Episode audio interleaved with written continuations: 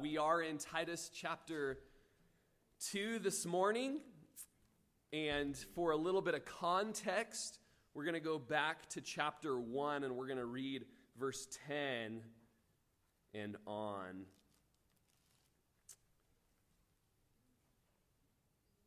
Will you stand with me?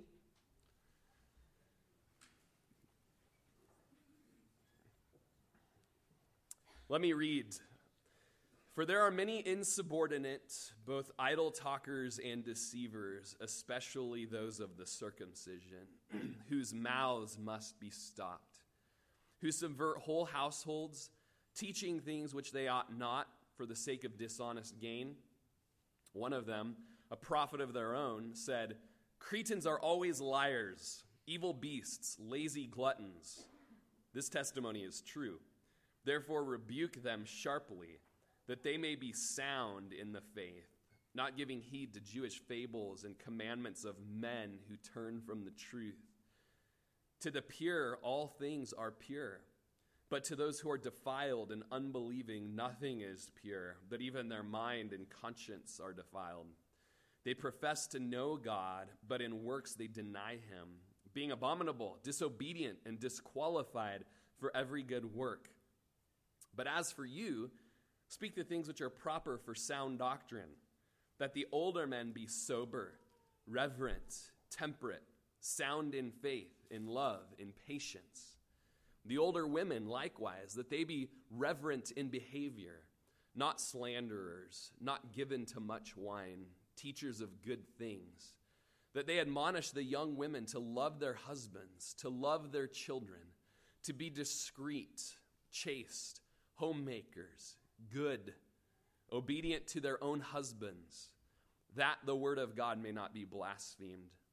Likewise, exhort the young men to be sober minded, in all things showing yourself to be a pattern of good works, in doctrine showing integrity, reverence, incorruptibility, sound speech that cannot be condemned, that one who is an opponent may be ashamed, having nothing evil to say of you. Exhort bondservants to be obedient to their own masters, to be well pleasing in all things, not answering back, not pilfering, but showing all good fidelity, that they may adorn the doctrine of God our Savior in all things.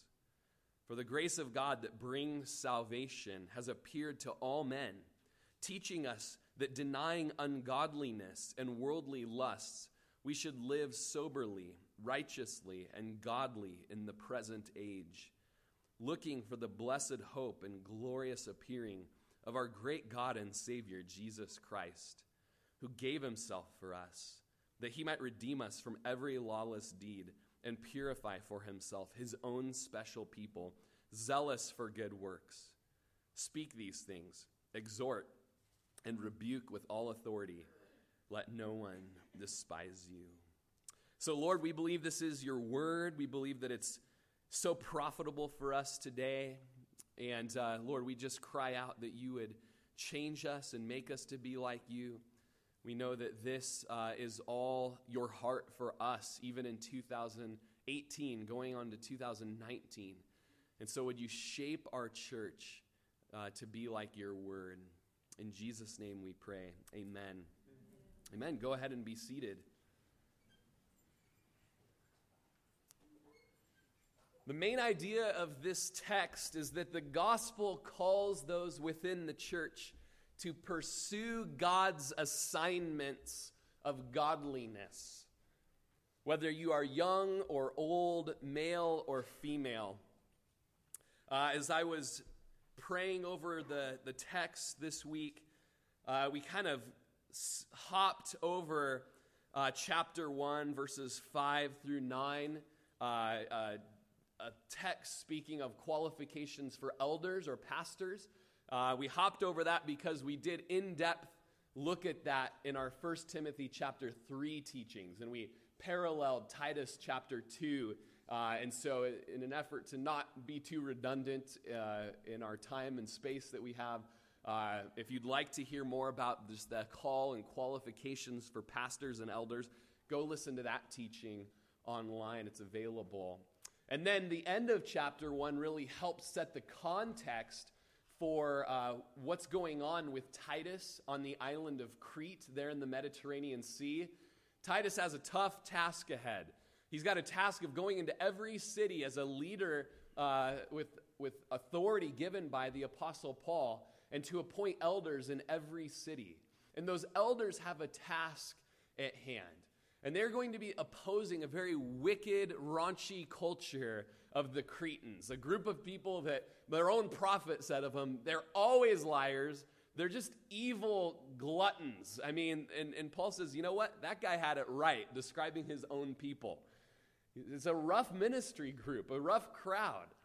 And yet, when you study the culture, so much like the United States of America in 2019. And so he has this task, just like Timothy did in 2 Timothy, to toe the line and to keep the thing that was entrusted to him, which is the Word of God. And so, as I was praying about the text for coming right off the heels of Christmas, going into the new year, Lord, what would you have? He said, Hey, tackle, I believe he said, tackle chapter 2 for the church. Have it be something of a New Year's resolution for the body. New Year's resolutions can so just be such taskmasters to us. You know, as we get ready for the next year, we have these great aspirations. I'm totally going to do this or that. I'm going to hunker down. I'm going to make this happen in my life. And it's just the epitome of legalism upon us because we put this standard on us that neither we nor our forefathers could bear. And then we find, you know, three weeks into the year or less that we never were able to do what we put ahead of, ahead of us, you know. Uh, hence this punch that I've got going on that's been with me, you know, since I was about 12 years old. So watch out, Russell. It's coming for you. It's in the genes, buddy. and so what we have, though, are some really good aspirations for us as New Testament Christians. Some imperatives that are given to us, things that ought to be the mark of our lives, and yet this call to action is not separated from the grace of God that tells us why we should be doing it and how we should be doing it. So it's very hopeful for us as Christians this year going into 2019. And so, as we go into verse 1 of the chapter, it says, But as for you, speak the things which are proper for sound doctrine. So uh, we just read chapter one, where the Cretans were these wicked men. They've got all kinds of false prophets preaching false things. They have a little bit of, uh, of Jewish background. They were of the circumcision, and they were preaching false doctrines, the doctrines of salvation by works. They were in it for gain. They were subverting households. And so there's a contrast between the Cretan false teachers and Paul and Titus, and then the elders that Titus was to appoint in every city, that their message should be speaking sound things. And just in my writing of chapter 1 and 2 today, this morning early, I, I circled the word sound twice in these two chapters. There's something about being healthy in our doctrine and healthy in our belief and healthy in uh, what we speak. Sound is what that speaks of. We ought to speak what is sound. And so pray for me as I am the regular teacher here. Pray for the elders that we would continually toe that line of sound speech with sound, healthy doctrine. Uh, the good paraphrase, the Living Bible, translates this verse Speak up for the right living that goes along with true Christianity. Because the Cretans were speaking of, of horrible living that goes with false doctrine.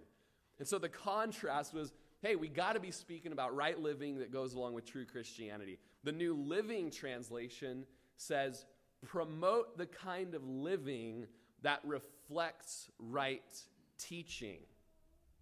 And so, what are those things? What is the right teaching? What should we be teaching? And uh, I love that it makes it easy for me as a pastor because if you just read on, it says, well, teach every demographic in the church. Teach the old men. I'm not going to point out. You know who you are, okay? But good news is there's something for you here today. And old women, I dare not, right? Tithe drops dramatically on those Sunday sermons. Um, And, uh, and the young women, you're addressed here today, which of course is every woman in the room, right? And then, uh, and then the young men. So you've got old and, and new, you've got uh, male and female. The Bible isn't biased uh, to gender or to age or, of course, social status. A few categories of the population demographic are addressed here. Let me read what David Platt wrote about this section we're getting into. It's perfectly clear that the cultural engineers that dominate the media, our educational system, from the preschools to the university, and other strategic places of influence, want to neutralize, if not eliminate, the gender distinctions and differences God has hardwired into human beings. This is the consistent drumbeat heard again and again, and unfortunately, the church has not been immune to the cadence. And so we live in a day and age, and, and, it's just at the forefront of many of our conversations, isn't it? That all of a sudden gender doesn't matter. Gender's a relative thing. Uh, we are tossing out the Bible that says, in the beginning, God made them male and female, and He identifies us as such. Uh, doesn't mean that there's not struggles in life, that there can be sympathy and working through these difficult, uh, you know, these difficult situations with the gospel and with hope. And yet there's truth that needs to be towed as Christians. That there are genders, male and female, and that those genders have specific roles within civilization and within a family and within a local church. And so Paul just lays it out straightforward to us those that there are these gender distinctions with these role differences and he's going to lay it out uh, for us today and so, first of all, let's get into it for the older men as we go into 2019. Here's a good word, dare I say, for us. 37, you know. Um, anyways, the older men, the old man in the singular. You know, you got to love that, that the Bible distinguishes that there are older men. That's, that's a beautiful thing, actually. It's nothing to be ashamed of. You know, as we do celebrate birthday after birthday after birthday, as we say, you know, I just had my 75th Christmas, you know, man, I remember back when, and, and the, the, the hair is getting a little more silver over the years. Man, what a wonderful thing to actually celebrate. Leviticus chapter 19, 32 tells us that you shall rise before the gray headed and honor the presence of an old man and fear your God. Boy, we've lost that as a culture, haven't we? Man, something of respect for experience. Uh, to stand and to shake hand, to say sir, and, and all of those wonderful things that, that even the law says this is good and it's right, and it's, and it's right in line with fearing the Lord. Job tells us that wisdom is with the aged men and with the length of days comes understanding. And so the, these older men and their silver hair, you know, it speaks of their wisdom and their experience. I like what Proverbs says in 1631 that the silver haired head is a crown of glory. It is found in the way of righteousness. So so there's these wonderful silver haired, crowned men, even in our midst here at uh, Calvary Chapel. And yet, Titus is told to teach those guys. Titus is told to teach those guys, which tells us that this is something that is not just learned uh, by accident. These are things that even old men need to be taught. And you've heard me mention a man named Harry McKay from my Corvallis life. Harry McKay, at the time, was a 93 year old man who went to Calvary Chapel, Corvallis, and he filled out a visitor card, though he wasn't a visitor. But he marked down on the, on the card, uh, I am interested in being discipled. And here was a guy, if you know, knew his story, he'd been saved since pre World War II. He was a guy that was ministering to people at uh, Hiroshima after the atomic bomb was dropped. This was a guy that had been a disciple for many years.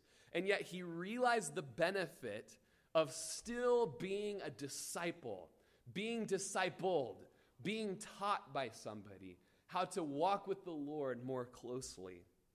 And so, as we get into this encouragement for older men, you might think you've got it all figured out, but the word of God to Titus would say, you've still got some things to learn.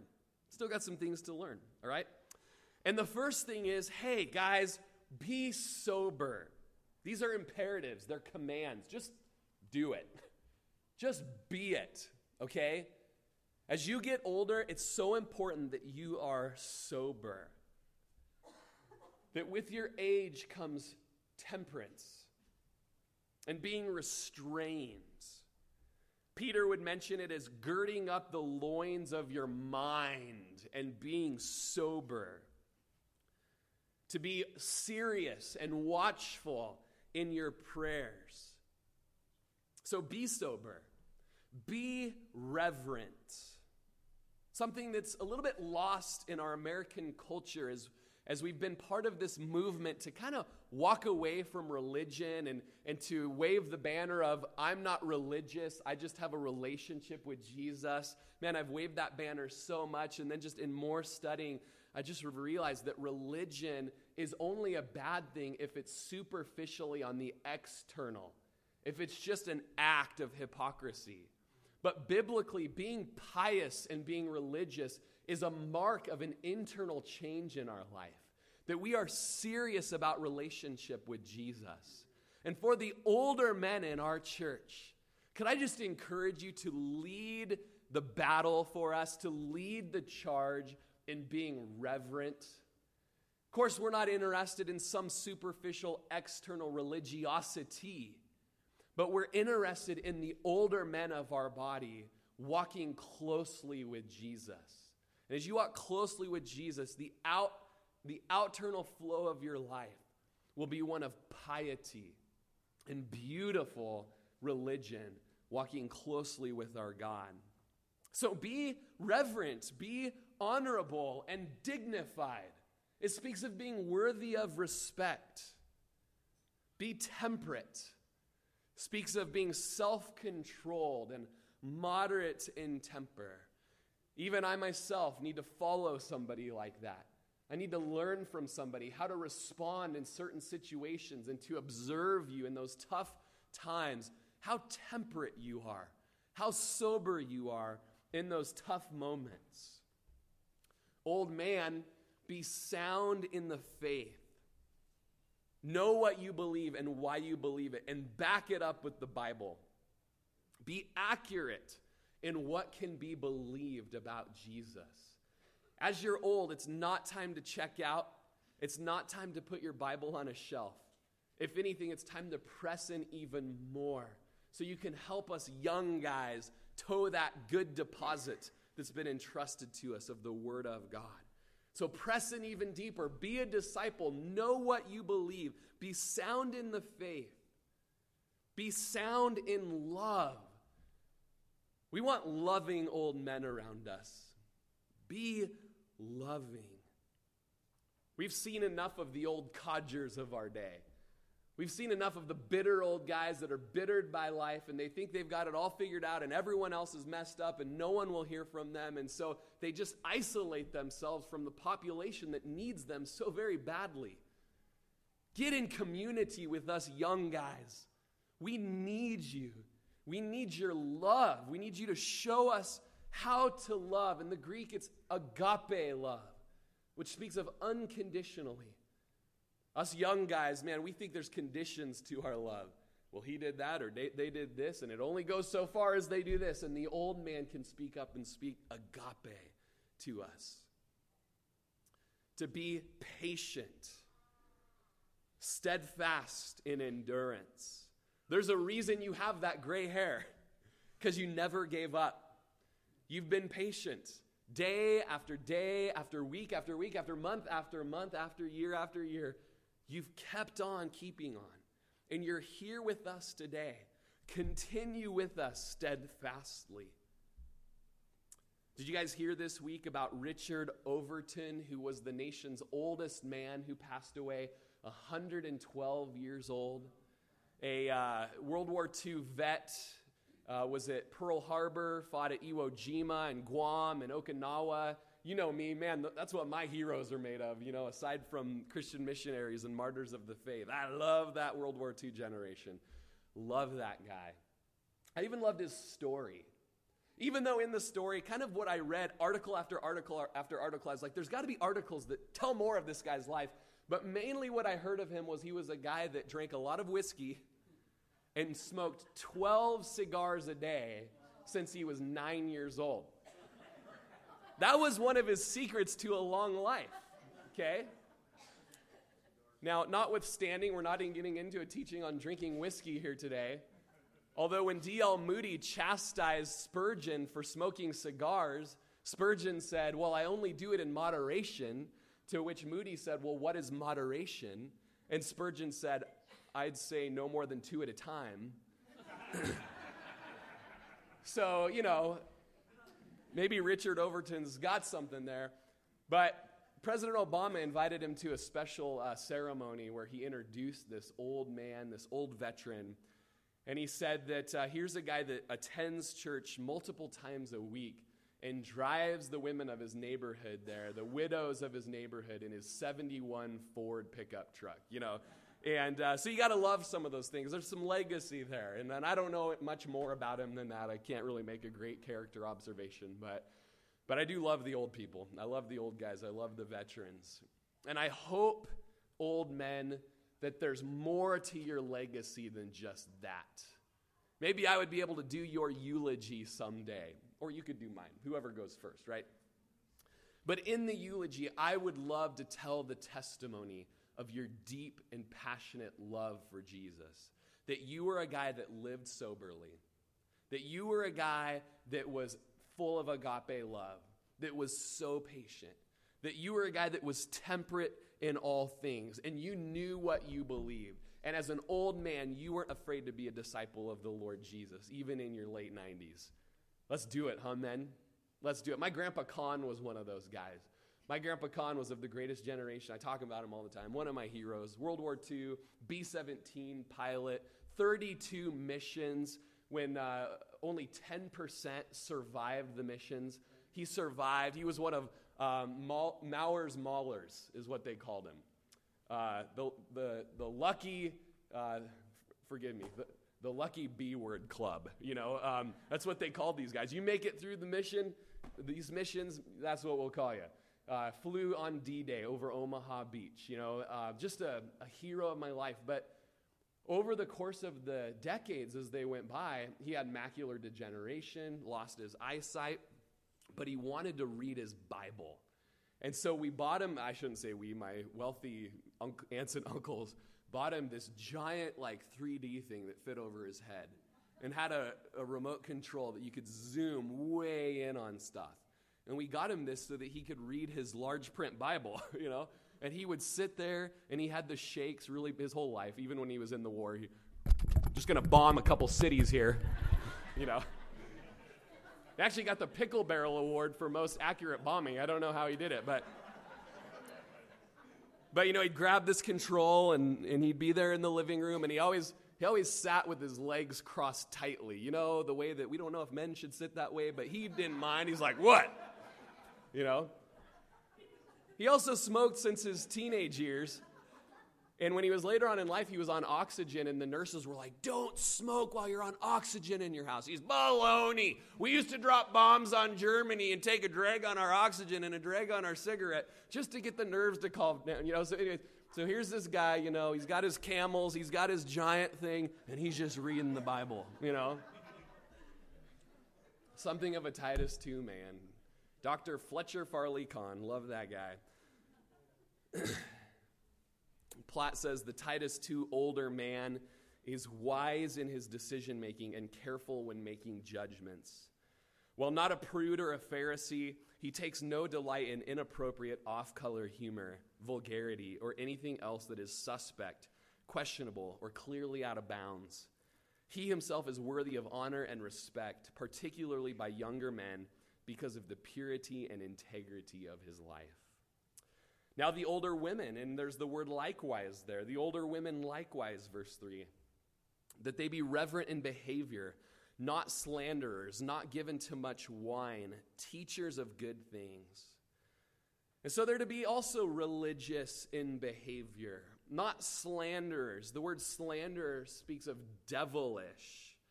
It's diabolos or diabolos. And it's where we get our English word devil, who is a slanderer from the beginning, the Bible tells us. 34 times in the New Testament, our arch enemy is called the slanderer.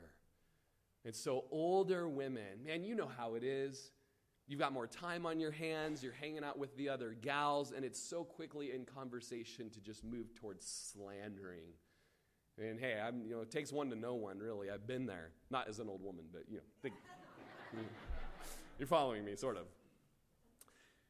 Luckily for the older women, they have the same language used for them as used for deacons' wives in 1 Timothy chapter 3. They also are not to be given to much wine. It doesn't say no wine, but much wine. And it, it's a very strong word that speaks of being reduced to a slave to a great amount of wine. Cretans were known as a culture to be heavy drinkers of wine, and that was a virtue for them. But I think one of the most special things about the old woman that's told here is that she is to be a teacher of good things. Old women are to be good teachers. And so, in those informal one on one or small group instruction times, the older, more mature women are to pass on to their younger spiritual sisters. How wonderful that we have a Grandma Barb in our group. You guys know Grandma Barb? Grandma Barb, just honor you today stopped by my house yesterday on a whim, just came by, and she's my grandma Barb, you know, just kiss her and hug her and come on in, stop by any time. And, and you know, she, she often comes up in our conversations because, you know, as an elderly woman, she is not sitting back waiting for time to go by to just get out and get to paradise. She is using every ounce of her strength to make disciples in this church. She's an example of a Titus 2 woman. I honor you, Grandma. But you know, Elisabeth Elliot, you guys know Elisabeth Elliot, Jim Elliot's wife, her husband martyred by the Auca Indians back in 1953 or 54. Uh, Elisabeth Elliot, when she was looking at the culture of women, she asked the question, Where are all the Watts? Where are all the Watts? Where are all the whats? No, the Watts. The women of Titus 2. Where are all the women of Titus 2? Where are all these women who should be teaching other women? What's going on? Guthrie says within this sphere, experienced Christian women have throughout the history of the church performed invaluable service in the cause of Christ by their example and teaching. So, women, it's not too late for you to be a what? A, a woman of Titus 2, okay? And then the young women. So, what and who do the older women teach? They teach the young women. I like that in the Greek it's the new women, the new women, the young women. That they admonish the young women to love their husbands. How interesting that it's the only place in the New Testament where we see that women are told you need to love your husband. What does it say in the other texts, Colossians 3 or Ephesians chapter 5? Submit, right? Don't worry, you still get that here in Titus chapter 2. But it's said here hey, love him. Love him. Older women, you've been there. You've been there where it's times it's hard to love your husband. I mean, not us, but some of you, you know. and the older women can just speak the, the oh honeys, you know. You know what I mean? Like, oh honey, or the oh dear, oh dear, you know. Let me tell you about a story of my life. You know, I remember when we didn't go on a honeymoon and we could never get away for a family vacation, but, but my husband would take a month off for elk hunting with his dad and his brothers. And, and so, honey, let me just tell you about just loving, you know, this is all hypothetical, making, making stuff up on the fly from the pulpit. Women, be philanthropic to your husbands, philandros. Love them. The fact is, we don't so much fall in love as we learn to love. Love is a choice. And what a great thing. You know, I had three good sources this week, four good sources, and compiling it all before service this morning. Forgive me with Platt again. What a great thing it is for daughters to learn how to love their future husbands by watching their mother love their dad. And then love your children. That's a pretty natural thing, isn't it, to love your children? Um, but there's those times where you need to be told, just love them. Oh, honey, just love them. We had those discussions this week where we're like, I'm not going to say which one, but we going straight crazy at the Rodgers house, you know? And, you know, to just, we need some help. We need some older women to just be like, hey, you know, let me speak encouragement. Can I add that? Let it be encouraging. Sometimes we get the like, you look like you about to die, you know? Um, yeah, I know, but where's the good stuff? Bring me some good stuff, okay? Not only that, so natural to love our children, but we've got to move beyond, and I speak to mothers. Mothers must move beyond natural, innate affection to a specific lifestyle and plan of action that will cultivate a love for Jesus in their children. So, to be encouraged by the older women to make disciples of their children. These young women are need to be taught to be discreet.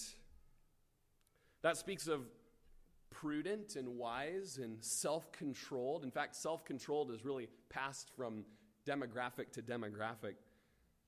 To be moderate, to be chaste. Older women speak purity into the younger women. You know, have some idea and learn, older gals, learn about culture, learn about times, learn about style. Okay? Don't just throw Amish dresses on all of our women this day, these days. You know, we got a bunch of Quakers at Calvary Chapel, but but speak moderation, propriety, and wisdom for purity into the lives of our younger women. Ready for some controversy? Teach them to be homemakers. Moving right on to the next one. Speaks of being busy at home. You know, the Proverbs 31 woman is that virtuous wife that we would all love to have. Some of us have, her. have we do, for sure, 100%. And this woman, this woman, you'll notice in Proverbs 31, the heart of her husband safely trusts her. And if you look at her, she's, she's got her hand in all sorts of things. It doesn't mean that she only stayed at home, only cooked, cleaned, and took care of the kids. She was also a businesswoman. She's down at the marketplace, she's selling things, okay? But she has a significant presence around the home. She has a significant role. She is busy at the home. Guthrie says a question arises about the correct reading of this word. One reading is uh, certain Greek word, I'm not going to bug you with it, which has a sense of keeping at home. But the alternate, which is better supported, is oikourgous, which denotes workers at home. The NIV follows it to translate it busy at home. RSV says domestically at home. So this word is extremely rare and its exact connotation is uncertain. In any case, the apostle merely underscores what he has stated in principle in the previous verse that a young married woman's sphere is the home. So I would just encourage you as this new year comes to be teaching the younger women, older women, and younger women prayerfully consider have you been at home? Okay? It doesn't mean don't work. Some of us, we are in situations by accident or by our own dilemma that has caused us to where we have to work to survive. You should pray through that. But pray through what wisdom is in your home to spend more time at home with the kids, discipling the kids, and helping take care and support your husband. That's all I got for that one. Uh, older women teach younger women to be good. Just, could you be good? just be good. Be generous, is what it speaks of. Be obedient to your own husband. And so it goes from loving the husbands to being obedient to the husbands. The Greek word speaks of being subject and just falling in line, to being in the right order, to be a subordinate, and to bring under control of your own unique husband. Now, as we've spoken at the beginning of today, that God has created the genders, He's created their differences. There are male and there are female. When you read the creation account, and it's reflected throughout Scripture, the man is not more valuable than the woman in any way, shape, or form. The woman is also created in the image of God and is useful for so many incredible things. But the man's role is not the woman's role, and the woman's role is not the man's role. And so there's equality of value and worth before the Lord and before our eyes as well here at Calvary and in the Bible. But there is difference in function and role and job description. And just as within the Trinity, you have three persons within one Godhead Father, Son, and Holy Spirit. You have the Son who says, Nevertheless, not my will, but yours be done, as he defers to the Father. Then you have the Holy Spirit who says, I come and my job is to testify of the Son. And so they're all God. They all there's one God, three persons. It's called the Trinity. It's a doctrine of Orthodox Christianity, but there's distinction of role and function uh, within our Godhead that we have, that we worship within Christendom. It's the same within the home equality of value and worth, distinction of role. And so the older women are to teach the younger women that. Probably needed more than ever in 2019 America, coming, you know, through the wake of the women's liberation movement to speak yes there's wonderful freedom as a woman yes there's wonderful opportunities yes lots of good things that came from that but there's also order that god's created that we don't want to step out of it's important that we are submissive to our husbands that the word of god may not be blasphemed so what's at stake here when we step out of proper design roles, when we say God was wrong about this one and I'm just going to go ahead and usurp myself, God's word is blasphemed. A reproach is put upon the gospel of the Lord Jesus. And so, as part of our missionary movement as Christians, we want to walk in our roles, and it will keep dignity where dignity is due to the gospel of the Lord Jesus. Whew, Happy New Year, huh? Like domestic job roles and submission roles. So, uh, okay. Young men. By the way, if you've never heard this teaching before, go on to our Ephesians chapter 6 Gospel Family series. We go through that teaching in depth to help bring some clarity to it. Verse 6 Likewise, exhort the young men to be sober minded. Okay, so the young men are to be taught, they need to be implored and encouraged to be sane, sensible, level headed young men. Yet we live in a culture where our men are not sober minded. They're not living a life of sobriety, for one thing, not only with alcohol or drugs, but with the entertainment.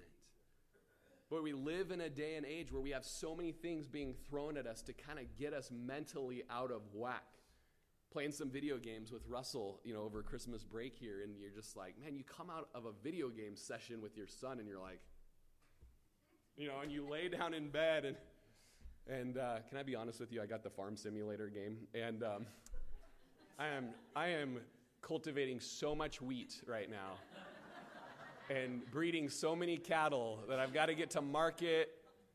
It's like I'm living it in my dreams at night after I go to bed, you know, and it's like, okay let's step back a little bit and uh, let's get back to reality and let's be level headed about things. But so not only is it substance abuse, but man, it can be that it's called the new cocaine with all the devices and the entertainment that we have, and we just escape from reality when we need to be in reality.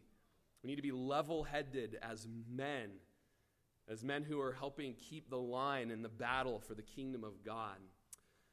In everything, we're to show ourselves as young men. So, by the way, young men, I hope you've perked up now because this is for you. You're like old women, oh, young women, yeah. Young men, listen up, okay? Because for you, in everything, you're to be a pattern of what good works should be looking like. There should be examples of beautiful deeds coming off of your life. John Chrysostom, the golden tongued preacher from Antioch in the third century, said, Let the luster of your life be a common school of instruction, a pattern of virtue to all. So, whatever you're doing, whatever line of work you're in, the luster of your life can be an education of the gospel for the people that are around you. Isn't that exciting? You can be heralding the gospel with your lifestyle at work. Uh, so, uh, as we go on, the uh, reverence and the dignity uh, in doctrine, showing integrity. So, know what you believe and why you believe it, young men. Have integrity in, the, in what you believe. Be able to back it up with the Bible. Have reverence, that propriety that we've spoken of, that dignified seriousness and incorruptibility. Verse 8 sound speech that cannot be condemned, that one who's an opponent may be ashamed, having nothing evil to say of, of you. So, again, the sound speech where we would have a healthy, accurate message of the gospel to give. And there will be times when the opponents come after you, but when you're able to back it up by the book with proper rules of interpretation of the scripture, those who are critical of you would be able to say, you know what? He's got some pretty good points from the Bible. I got to give him that. That when people come to oppose you, they will actually respect you and have regard for you because you're coming from the authority of the scripture. They would actually have nothing evil to say of you, which is a theme of the book of First Peter. In First Peter, man, when you're suffering for all kinds of things, blessed are you, provided that you're suffering because of the message of the gospel and not because you're an idiot, okay? You know, if you're suffering because of all the crimes you're committing and all the dumb things you're doing, like, hey, sorry, that's on you. But if you're going to suffer for the sake of the gospel, which is a glorious and wonderful thing, live such a life of integrity that those that are accusing you they'll be actually ashamed because of their accusations. I like what uh, Bryan Chapell says. There should be a multiplication of silencers as the godly influence of Titus spreads among the young men and helps to heal the embattled church. I think that's a word for us in 2019 as there are so many scoffers of Christian churches today that we would be able to go forth young men with the example of Titus and we would be silencers in the community. That all of the naysayers uh, against Christ, against his word, against the gospel, they would look at your life and they'd say, not only is it the DJ's life, you know, and the Jason Woody's life, and the Clay McCarty's life, not only is it the Fred Genevieve's lives that we're looking at, it's all throughout. And the way that they are living is ornamenting the gospel to me, and my mouth has to be silent with all my critiques. In fact, I'm actually interested in the gospel now because of it.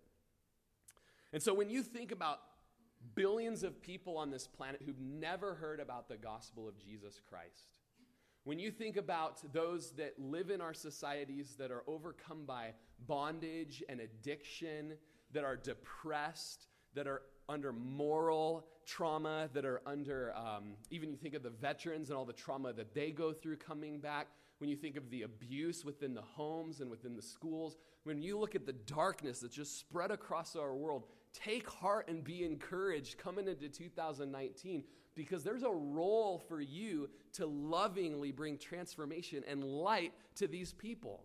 There's not an old man, old woman, young man, young girl in our church that doesn't have a wonderful role of bringing light to this community. Isn't that exciting?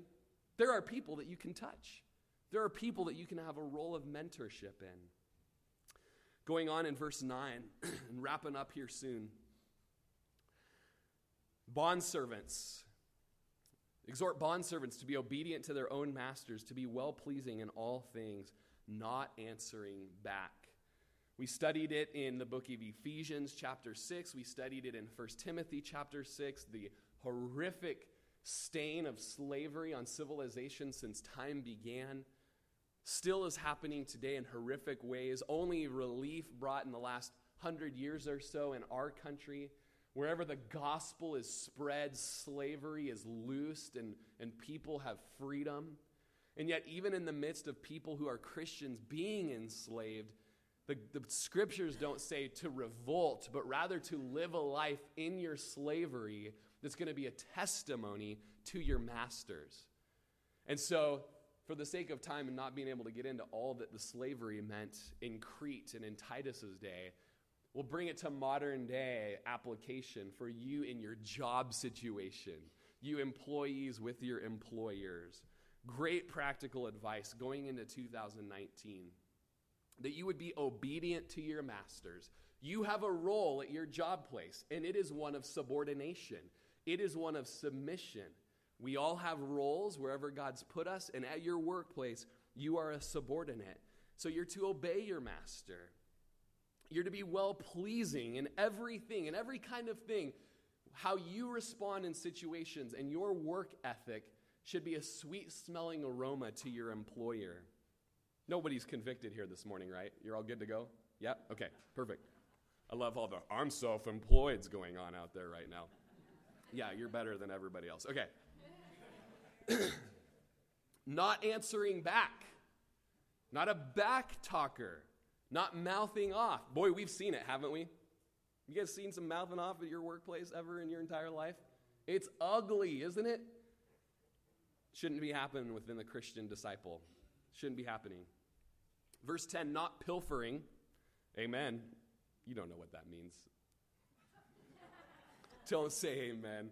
I had to look it up. not stealing, not embezzling, skimming funds in any way, shape, or form, even on your time card. 2019, these are great goals, right? Showing all good fidelity. Be an honest, trustworthy person so that you could adorn the doctrine of God our Savior in all things. You see, at the end of the day, all of these practical outworkings of our lives testify the gospel to people. And so, as you're a good employer, the, the point of it is that you would adorn the gospel to your bosses, to your coworkers. You're claiming to be a Christian. How are you living? What are they seeing in your life? You want to adorn the gospel. Now, the gospel is already beautiful, amen? We're not these Christmas trees beautiful out in the forest before Papanaw cut them down. like, well, I guess they're cut down. You can haul them into the church. Yeah, we could put some lights on them. But they were already beautiful. And then we ornamented them, we adorned them, we beautified them. All right? Many of our, our wives, they adorn themselves, the language in the scriptures. They beautify themselves. Something already beautiful, adorned. The gospel is adorned by your work at the workplace. Isn't that a beautiful thing? Hang a little, hang a little ornament on it, on the gospel when you go to work tomorrow, even on a Monday. Come on up, worship team. And we'll probably spend more time in this text, but I want to read it so that we have proper motivation going into 2019. So you got all this stuff, right? You've got, uh, but you, Titus, speak those things which accord with sound doctrine, okay? Sound speech. Well, what am I supposed to speak? Well, you're to exhort old men, okay, in their life, old women in their life, Old women are to teach young women, young men are to be taught, bond servants have a lifestyle that will reflect Christ and ornament the gospel. So, in and of itself, what I may have just done there for you all is put a big trip on you. And essentially, what I've done so far this morning is do better, okay? Be good, all right? Now, have a good day. But that is inconsistent with the Bible. Wherever you have the be goods, do betters in the Bible, it's always hand in hand with, and actually it always follows or is in line with, check out the grace of God and how awesome it is. Check out God's heart for mankind. Check out God's pursuit of you. Check out how God functions in roles and created order. Check out how he laid down his rights and his privilege so that others could be benefited, so that the gospel could be adorned. Check out the grace of God. And if the grace of God is as beautiful as we would all say that it is, that God in Christ Jesus came to this earth and died to save sinners, of whom I am the chief. And feel free to argue with me because you know yourself. No, I'm the chief. No, I'm the chief. Okay, you, but then me, okay? We're wicked and we needed a Savior.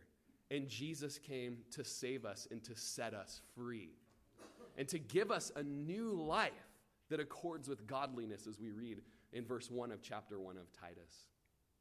And so we cannot just divorce moralism from the gospel. A lot of moralists are going to hell. Okay? We don't preach moralism here at Calvary Chapel. We preach the gospel which accords with godliness.